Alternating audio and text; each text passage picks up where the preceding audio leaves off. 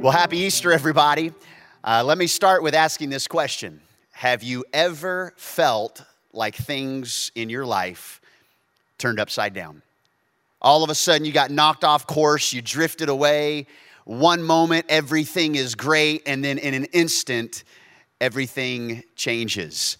Um, you're not alone. In fact, the Bible is jammed full of people who experience the same thing. Uh, even those closest to Jesus who walked with him and saw him every day, saw him perform miracles and raise the dead, even those people, John the Baptist, the relative of Jesus, in one moment he says, Behold, the Lamb of God who takes away the sin of the world. And then in another moment, because his world was turned upside down and he's imprisoned and he's in jail, he sends a messenger over to Jesus and says, Are you sure you're the one? When we face tough circumstances in life, it can seem like our life gets turned upside down. Marriages, our health, our finances, uh, just around the corner, surprises that come that we didn't see coming. And there's a particular woman I want to focus on today who was very close to Jesus, um, who her, her world and the disciples' world in a moment. They were turned upside down. Uh, her name is Mary, and she experienced those same feelings. And it's just a, another start of a week, but this week is different. And I don't know if you've ever been in this situation where you, you startle yourself awake from a dream. Uh, and, and, you're breathing heavy and, and, and you, you, you're trying to get your, your, your, composure. Where, where am I? Because that dream felt so real. Mary startles herself awake before the sun has even risen. She's hard, she's trying to make sense of what's real and what's a dream, and all of a sudden she realizes that her nightmare is, is not just a bad dream. She's actually, for the last 48 hours, she's been living uh, a tragedy. Uh, the man who she had followed for the last three years of her life, the man who changed everything, the man who saw beyond her seedy past and gave her hope this man had been executed in front of her. This man had died. He was her teacher. And her teacher, whose name was Jesus, before she could even make sense of it, was now in a tomb. And she did not know what to do. Her life had been turned upside down. She hops out of bed and she sparks a candle, and there on her dresser, she washes her face and decides, you know, I, I, can't sleep, I can't just stay here. And so she does what only she, know, she knows to do, and that is to go and be close to her teacher. And so she gathers a little bit of figs and dates and ties her hair in a ponytail. And before the sun is even up, she begins to take a trek to the garden tomb. And it's in this moment with this woman whose life is turned upside down that we pick up the the Easter story from the perspective of Mary Magdalene. And in John chapter 20, we read that early on the first day of the week, while it was still dark, Mary Magdalene went to the tomb and saw that the, the stone had been removed from the entrance. Now, stop there. All of a sudden, Things are not what she expected. Already she's her life's been turned upside down, but now it's like pouring salt in the wound because now she immediately assumes, she immediately assumes somebody has robbed the grave. Somebody has desecrated the grave. Somebody has brought dishonor on the body of my teacher. And now they've just taken him and taken the spices out and, and removed the stone, and she is beside herself. So she does only what she knows to do. She came running to Simon Peter and the other disciple, the one Jesus loved. Now, just a little point of, of, uh, uh, of understanding. Uh, the, one, the one who Jesus loved, that's actually John who's writing the story. I think that's awesome. It's awesome that, that John is referring to himself, the one that Jesus loved, by the way. hey, if you're writing the gospel, you get to put the details in, okay? And so John puts the detail in that she came running to Simon Peter and the other disciple, John, the one Jesus loved, and here's what Mary says They've taken the Lord out of the tomb, and we don't know where they have put him. And if you're taking a few notes today on this Easter Sunday, I'd invite you to maybe to write some thoughts down. Write this down. Our natural response in a crisis isn't usually hope. When there's a knock on the door and there's a tragedy, when there's a phone call you did not expect, when there's a report that comes back from the doctor, when all of a sudden there's a stay home order by the city, our natural response in a crisis isn't usually, hey, everything's gonna be great. We usually hedge our bets. We usually uh, uh, uh, uh do a knee jerk reaction. We go grab as much toilet paper and water that we possibly can. We, in a crisis, we tend to go inward. We tend to uh, focus on our feelings instead of faith. And this is what's happening with Mary. She goes to find Simon, Peter, and John and, and says, We got to do something. This isn't right. She doesn't realize that the empty tomb represents hope. In her life, it's turned upside down. The empty tomb represents hopelessness. So the story continues. Peter and the other disciple, they started for the tomb. Mary comes and finds them out of breath, and so they start going. Both were running. And again, remember, uh, John is the one who uh, is writing this. Watch, watch this next line. The other disciple outran Peter. he said, John outran Peter and reached the tomb first. He just wanted to make sure, you know, for everybody keeping track and keeping score that John was faster. I mean, John is basically saying, you know, Peter, Peter's pretty good at the old, uh, you know, quick to cut a guy's ear off, but I, I, could, I could win in a sprint. Anyway, John bends over and looks in at the strips of linen lying there, but did not go in. John is in a, in a, in a moment where he gets to the tomb and he doesn't want to desecrate the tomb more than it's already been dishonored. He, he, he's being, being reverent. You ought not to horseplay, horse around in a cemetery. My, my dad, as we were young kids, he would make sure of that if we ever went to go visit a, a tombstone and put flowers on a tombstone of grandpa or grandma. There was a, there's a certain amount of respect that you have in the, in, in the cemetery. And so John is kind of checking things out, and there's this holy concern here. But it goes on to say, Simon Peter came along behind him, you know. and he went straight into the tomb like he doesn't care. He's a bull in a china shop. He's just got, what's going on in here? I mean, it's Peter, okay? And he just busts right through, and the story goes on. Peter also noticed the linen wrappings lying there, while the cloth that had covered Jesus' head was folded up and lying apart from the other wrappings. Now, that's an interesting, like, why? You know, like, what, why put that in Scripture? What, what does that teach us? I, I want you to know, and you need to listen carefully nothing is ever wasted in Scripture. The Word of God, the Scripture is God's breath to us, His Word to us. And this, this, this element is very, very important that this, this cloth that covered Jesus' head was not only just thrown into, it wasn't thrown into the corner, it was folded up and lying apart from the other wrappings. This is our first piece of evidence to conclude what's going on in this moment. In fact, you may want to write it down. The evidence at the grave in this moment doesn't suggest robbery. It doesn't suggest that someone stole the body of Jesus. It represents something completely different. Uh, you know, you, b- b- here's what it does it, the evidence at the grave suggests intentionality. I don't know about you, but if I was trying to sneak into someone's house and, and steal their 60 inch LED TV, I wouldn't stop and fold the laundry on the couch. And here's what we're seeing with Jesus Jesus is intentional.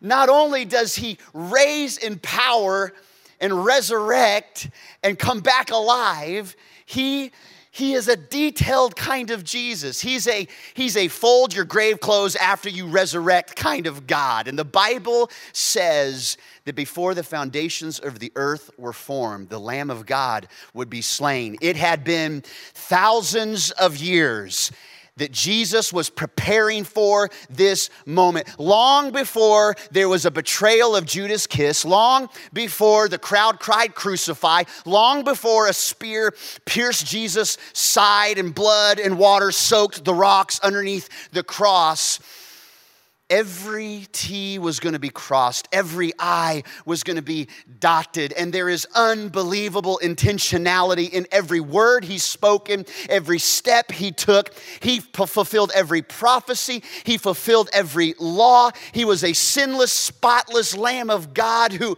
who covers the sin of the world, and that's how valuable you are to him.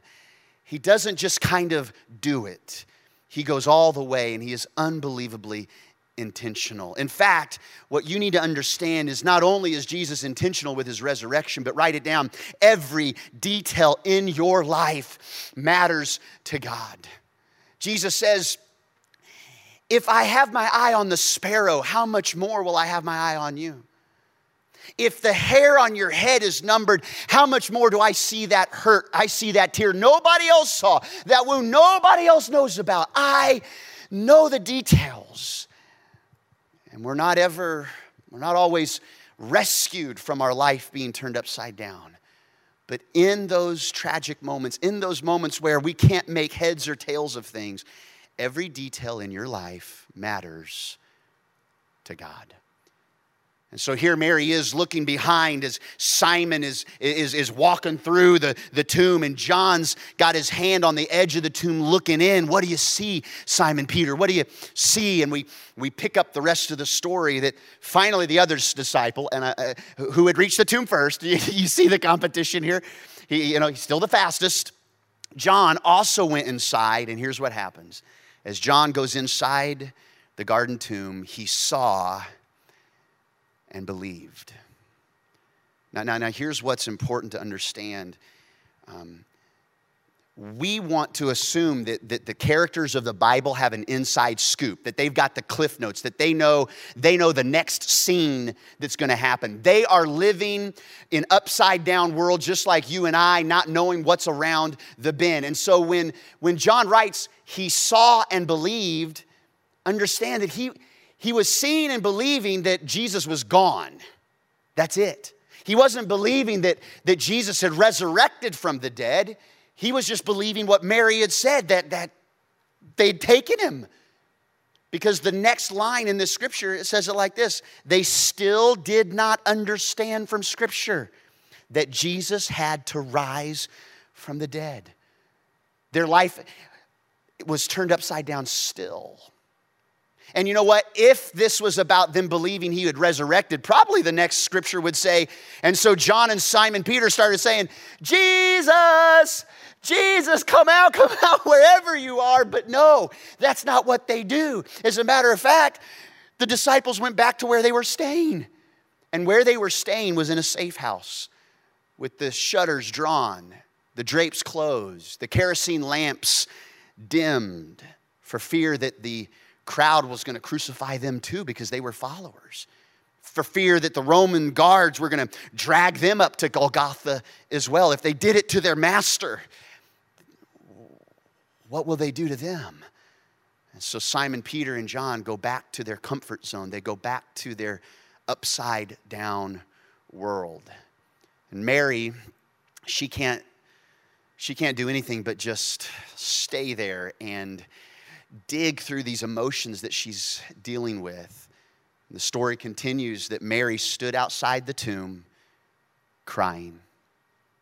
Now, I want you to write this down. This is something really, really important. Do you know that our emotions can sometimes blind us from seeing truth? When the emotions get high in the marriage, sometimes it can keep you from seeing the truth about who you are when all you're doing is you're seeing the speck in their eye and you got a sequoia tree hanging out of yours, our emotions, when they get out of control, they can blind us from seeing the, the truth. Your emotions when you're dealing with a hurt, when you when you are holding on to unforgiveness of somebody and you're hanging on to that hurt that they did to you, that emotion of bitterness can actually blind you from seeing the way out of that hurt. But this is Mary. She's, she's emotionally beside herself, and she can't see what is so clearly evident right in front of her because the story continues. That Mary stood outside the tomb crying, and as she wept, she bent over to look into the tomb. And here's what happens she saw two angels in white seated where Jesus' body had been, one at the head and the other at the foot. Simon Peter and John would have mentioned it. Like, like they would have said, Well, hey guys, hey angels. But she doesn't even, she does, it doesn't even compute because her emotions are out of control and she's blinded to the truth that these are these are heavenly beings. Surely they're coming with some some good news. And they go on to say hey woman why are you crying? She can't even think straight. She's like what do you mean why am i crying? She says she says well they've taken my lord away Duh. What do you think I'm crying? You're in the tomb. You know he's gone. And I don't know where they have put him. and at this, she turned around and whoa, wait a second. Stop. Hold the phone. She sees Jesus. And Jesus is standing there. Wow. But again, her emotions have got the best of her she did not realize that it was Jesus. Can I say something to you? That maybe maybe you've kind of been going through life and you, have got your own theories.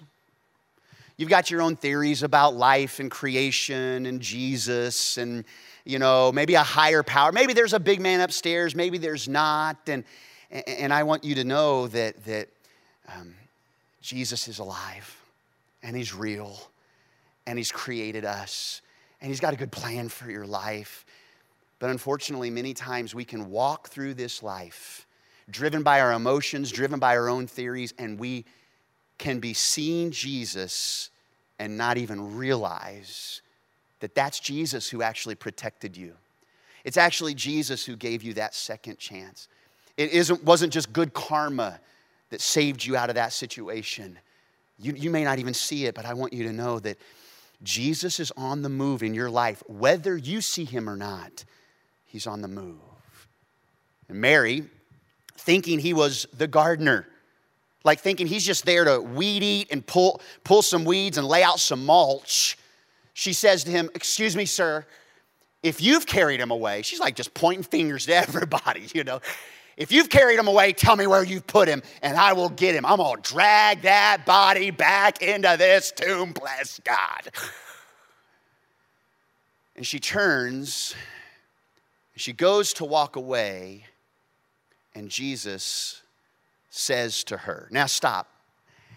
I wonder how many people, you, you if Jesus were to speak to you right now, some of you have a, an idea of what he would say to you. Maybe he'd say, Well, it's about time you started, well, you know, attending Easter, even if it is in your own living room. Well, it's about time you kind of start thinking about me, the big man upstairs. What did Jesus say to her? Did Jesus say, Kneel down? You don't even recognize me. I'm not, I'm not a gardener. I'm God incarnate. I'm God in the flesh. Jesus, what, what did Jesus say her? Did he say, did he say, suck it up? You're so emotional. Ugh. Like, nya, nya, nya, nya, nya, stop your crying, Mary. Get it together. Pull yourself together. And I wonder how many of us, we fill in the blank with, I can't believe you did that. I mean, I see, I see all the junk you've done in the past. I see all your issues. No, no, no, no. G- Jesus is so simple here. And it's, it's the good news of our God. He just says, Mary. He calls her by name. And the words of her rabbi, the voice of her teacher, the voice of the man who she knows is the Messiah, he knows her by name. I wonder if you've ever turned on the radio and heard an old song and it takes you back to where you, like, takes you way back to that time, to that prom, 1997. And I swear by the sun and the moon, whatever, I don't remember. You know, you, you remember, you, you, you, you, you walk into a, a house and the smell of the cooking brings up an old memory of, of grandma's house. You ever come across a picture of a loved one and it just, it just makes you smile and it's like you can hear you can hear their own laugh she wasn't even looking in his direction according to the word of God. But at the sound of his voice, in at the mention of her own name, everything changes in that moment. And it doesn't just change for Mary, it changes for you and for me. Because the resurrection of Jesus Christ isn't just a historical event that we celebrate today. The resurrection of Jesus is a personal event for you and for me. And there's no greater name than the name of Jesus. And this same Jesus knows you by name. And in this moment, she, she pivots, hearing her name, and she says, she turns towards him and cried out in Aramaic, Rabboni, Rabboni, which in that Aramaic, Aramaic it means teacher. It means teacher. And she goes to embrace him and he says, Hey, hang on, hang on. I, I know you want to hug me and be right here, but actually, uh, not yet, not yet. I actually want to give you some purpose. Go, go tell the disciples. Go tell the disciples, I'm back and I'm getting ready to go to my father. Go tell them the good news. And sure enough, Mary gets her composure. She wants to just stay there and just like be at the feet of her teacher one more time. But filled with new purpose, filled with a life that's not turned upside down, it's now turned right side up. She runs to go find the disciples who are hunkered down, self quarantined in their gathering place in that little safe house. Earlier that morning, the first time she ran to find Simon Peter and John, she was scared. She was desperate. She was hopeless. This was her life that had been, been turned, it had been inverted. All she knew had changed with the death of her rabbi but then she has a personal encounter with a risen Savior named Jesus. And now she goes to find the disciples again, and she's excited and she is hopeful and she has purpose. And I want you to know when you come face to face with the risen Savior, your life can find meaning and purpose and potential. And there's all kinds of things you wonder how God could ever use you. I'm telling you, He takes all that and He can meet you right where you are. That's that's what a personal encounter with Jesus does. And a personal encounter with Jesus turned Mary's life right side up. She knocks the secret knock on the door of the safe house and they let her in and she's like, and they're like, now what? Now what, Mary? Now what's happened? She doesn't want to be like the girl who cried wolf, right? She goes, listen, listen, listen, listen. I thought they had stolen him. I got it all wrong. I got it mind blown, John. Mind blown, Peter. He's like, well, spit it out. What do you mean? She said, I've seen the Lord. He's alive. We don't know how much longer it was, but in that same place, Jesus walked through the wall and met them in their upside down life. And he breathed peace on them. And he gives them the Holy Spirit, the same Spirit that raised him from the dead, he places in them. And when it sounds familiar that he would breathe on them, you go back to the very beginning of creation, to the first man, dirt. And God Himself breathes life into dirt. And that's what Jesus does in upside down people. He will breathe life into the dirt and give you a fresh start. You know, as we close it down today, I wonder this question, and maybe you're wondering this question too, and it's this why Mary? Like, like, like honestly, why Mary? Out of all the people that he could have used. He, he could have used the two angels. He made, why didn't he use John, the one who Jesus loved? Why did, why did he choose a woman whose testimony wouldn't be uh, even allowed in a Jewish courthouse? Like women weren't even valued. Their voice and their opinion wasn't valued in that day. Why would he choose Mary? Furthermore, it wasn't Mary, mother of Jesus. It was Mary Magdalene, who we, we learned earlier that, that she actually had seven demons in her. She was, she was vexed and wounded and hurt and, and had, had issues. I mean, if, if you're, if you're going to choose between the essentials and the non essentials, why choose an essentially voiceless woman with a seedy past to be the key witness in the most incredible story in human history? Why Mary? Why Mary Magdalene? Lean in, everybody. It's because that's the kind of people Jesus died for. For God so loved the world doesn't mean for God so loved people who got their ducks in a row.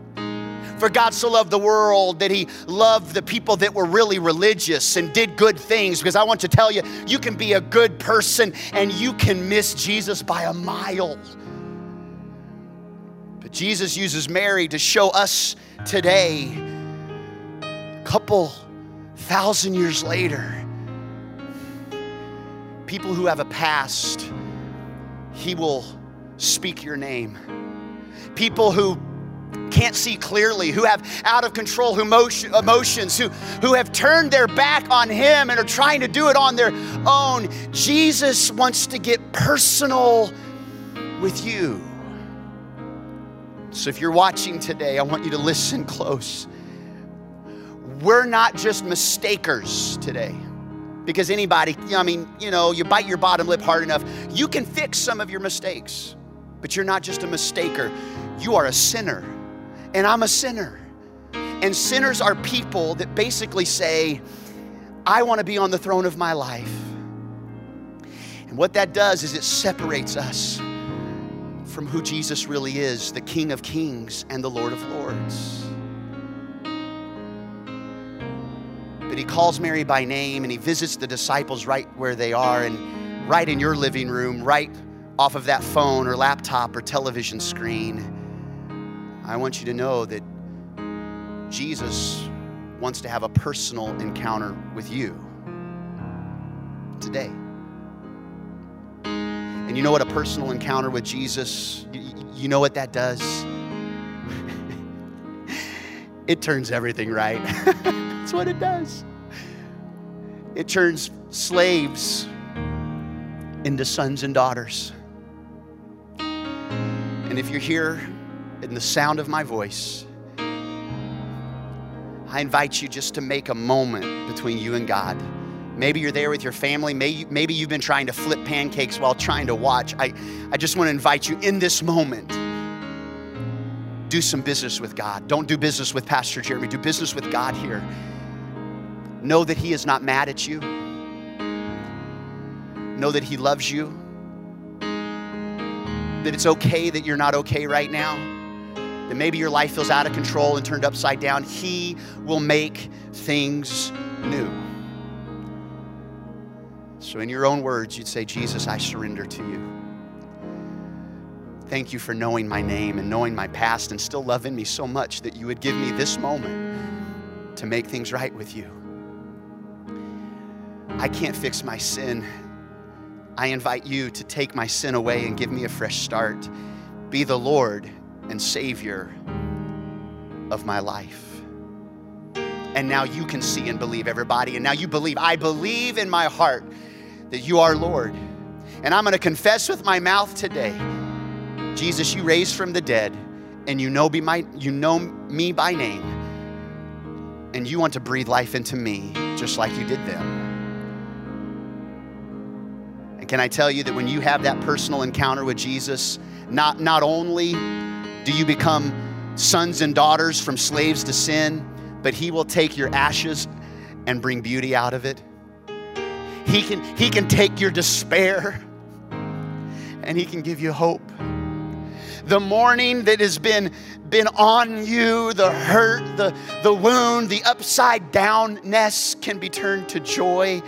Your pain that you thought, what am I going to do with this in my life, do you know that He can turn it right side up and it can become a platform that other people can see the pain that you experienced and it become a platform for a miracle of God in your life through your life? And ultimately, the same way that Mary experienced on Easter Sunday, the very first one, a grave became a garden again. And a gardener became God the Son. He's not just a philosophy, He's a person. And He turns everything right.